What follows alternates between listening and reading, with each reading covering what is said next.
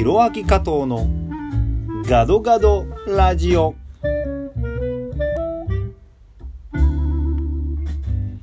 皆さんこんにちは。インドネシアはジャカルタ在住、ミュージシャン、タレントの加藤弘明です。このラジオは日本、インドネシア、そしてアジアを股にかけて活動する加藤弘明がざっくばらんにお話しさせていただくコーナーです。だいはちかいの放送でございます。本日にせんじゅうきゅうねんさんがつじゅうはちにちに収録しております。まあかなり間が空いてしまいました。目が回るほど忙しいというのはね、もうほんとこのことかと、まあ、実感するぐらい本当に忙しい日々を過ごしてまして、まあ、とにかく落ち着いてね、物を考えたりこうパソコンの前に座ってとかっていうのもまあほとんどできないぐらい、連日移動しながら諸々の活動を行っておりました。主に、まあ、ライブして、で、ロケやって、なんか写真撮影とかもしたり、ミュージックビデオの撮影したり、まあ、テレビ出たりとか、まあ、そんなことを繰り返して、うーん、もう連日移動もしながらだったんで、もうほんともろもろね、うーん、バタバタしてましたよ。ここいっかげつかんの移動がね、もうね、ジャカルタでしょ。まずベースはジャカルタなんで、ジャカルタで歌って、で東京行ってロケして、大阪行ってロケして、でジャカルタ戻ってきて歌って、でその次の日の早朝にタイのバンコクに行って、で次の日の早朝便でジャカルタに帰ってきて、その日に夜ライブして、であとはマカッサルっていうちょっとまた遠いとこに行って、またジャカルタ戻ってきてライブって感じで、もうね、何が何だかわからん移動距離でしたよ。まあでもありがたいですけどね、こうやって必要としてくれる人がいるんで、まあ、答えていきたいなと思うんですけれども、まああとは心配してくださる方が多いんですけれども、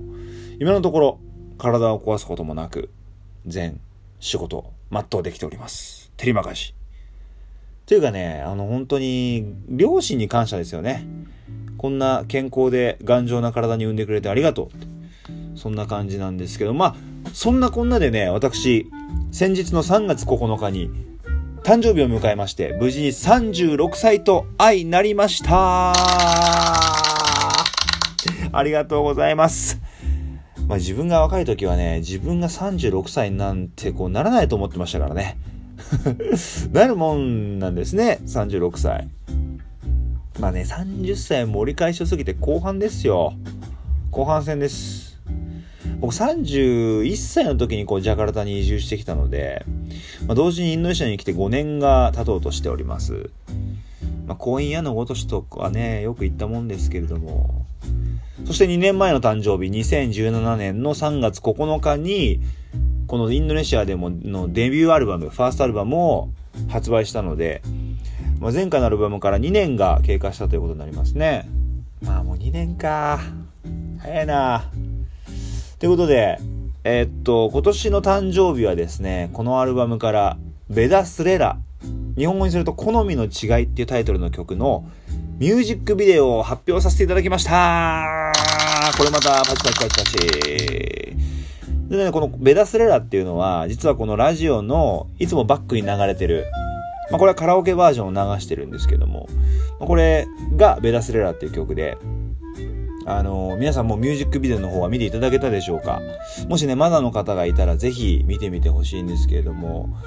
あのこれまでとは一味違ったテイストの楽曲、ちょっとジャジーな、さらにこう着てる服とかもね、ミュージックビデオで、あのちょっと違う感じになってますので、こうインドネシアにはね、本当にたくさんの美味しい料理があって、いつもどれを食べるか迷ってしまうんですけれども、この曲はそんなね、こう魅力あふれるインドネシアの料理をこうガンガン曲の中に詰め込んでんですよ。しかもね、いい感じで韻を踏みながら、ただでも食べ物を歌ってるだけじゃなくて、面白さの中にこの平和のメッセージも入っているというね、自信作なんで、ぜひぜひぜひぜひチェックしていただきたいと思います。えー、加藤弘明ベダスレラとかで出てくると思いますんで、あの日本語のあの歌詞もあの YouTube のコメント欄のところに書いてありますんで、ぜひぜひそちらの方もチェックしていただければと思います。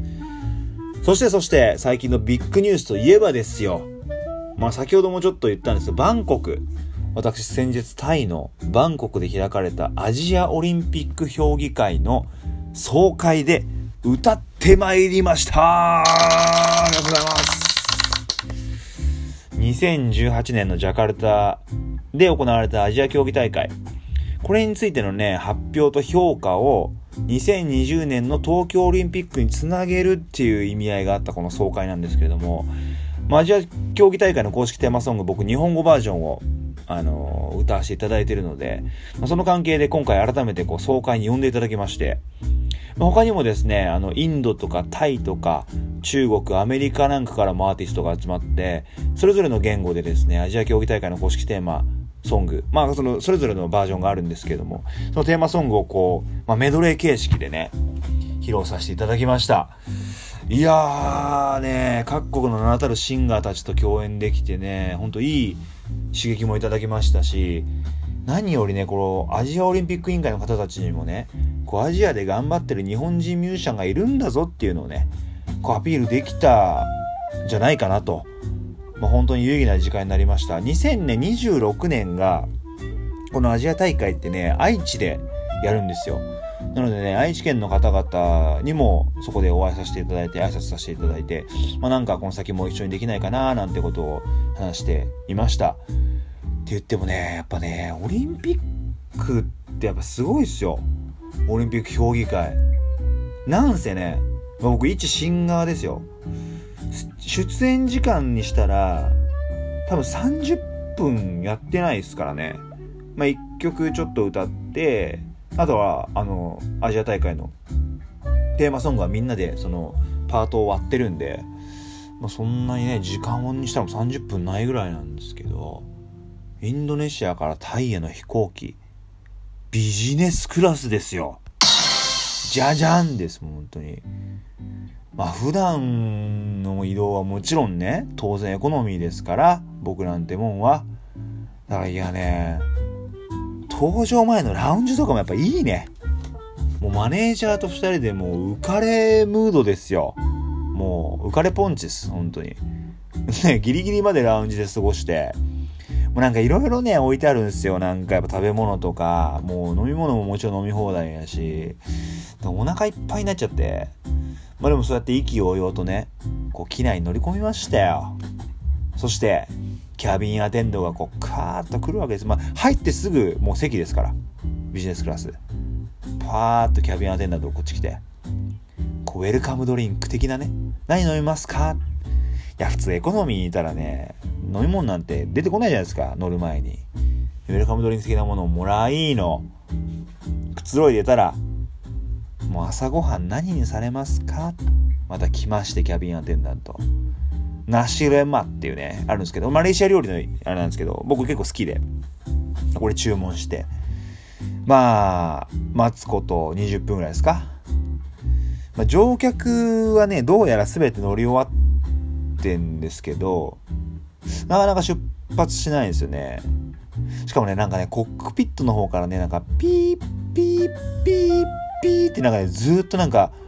警報みたいなのが鳴ってるんですよ。なんかおかしいなーなんて思いながらね、まあでもね快適なんでシートがめっちゃ座り心地いいんで、もうそのまま寝落ちしまして、そんでしばらくして起こされたんですねマネージャーに。起きない起きないよっつって、あーなんだよもうタイついちゃった、もう全然満喫できなかったわとか思ったら、まあ、全く出発してなくて、まあ、それだけにとどまらずねいきなりこう機内アナウンスでなんかエンジンを一回再起動しますって言われて、皆さんあります飛行機の再起動したこと。いや怖いでしょ普通に飛行機のエンジンがピューンとかで切れて、でごふんぐらい経ってまたこのウィーンとかやって再起動して、まあ結局ねエンジン再起動してもさっきのなんか警告音みたいなのが全然鳴りやまなくて、なんと私たち飛行機を降りることが決定いたしました。ブーです。降りなきゃいけなくて、で降りて出国カウンター戻って、でまたインドネシアにこれもまた再入国して、さっき出国したのにでチェックインカウンターまで戻されて、その時間から一番近い時間の飛行機探して変更したんですよ。ね、これね、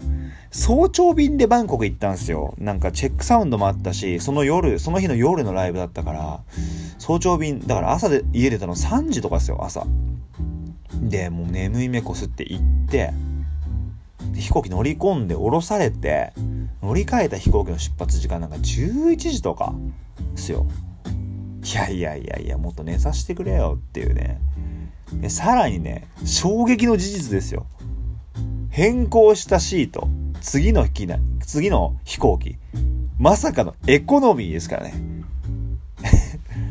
もうね、なんかね、あ、すいません、あ、ビジネスもういっぱいなんで、次の便は、乗り換えは、参戦っすみたいなね、感じで言われて。まあ、ビジネスの旅はもうあえなく幕を閉じましたよ。機内の滞在時間多分さんじゅっぷんぐらいでしょ、多分。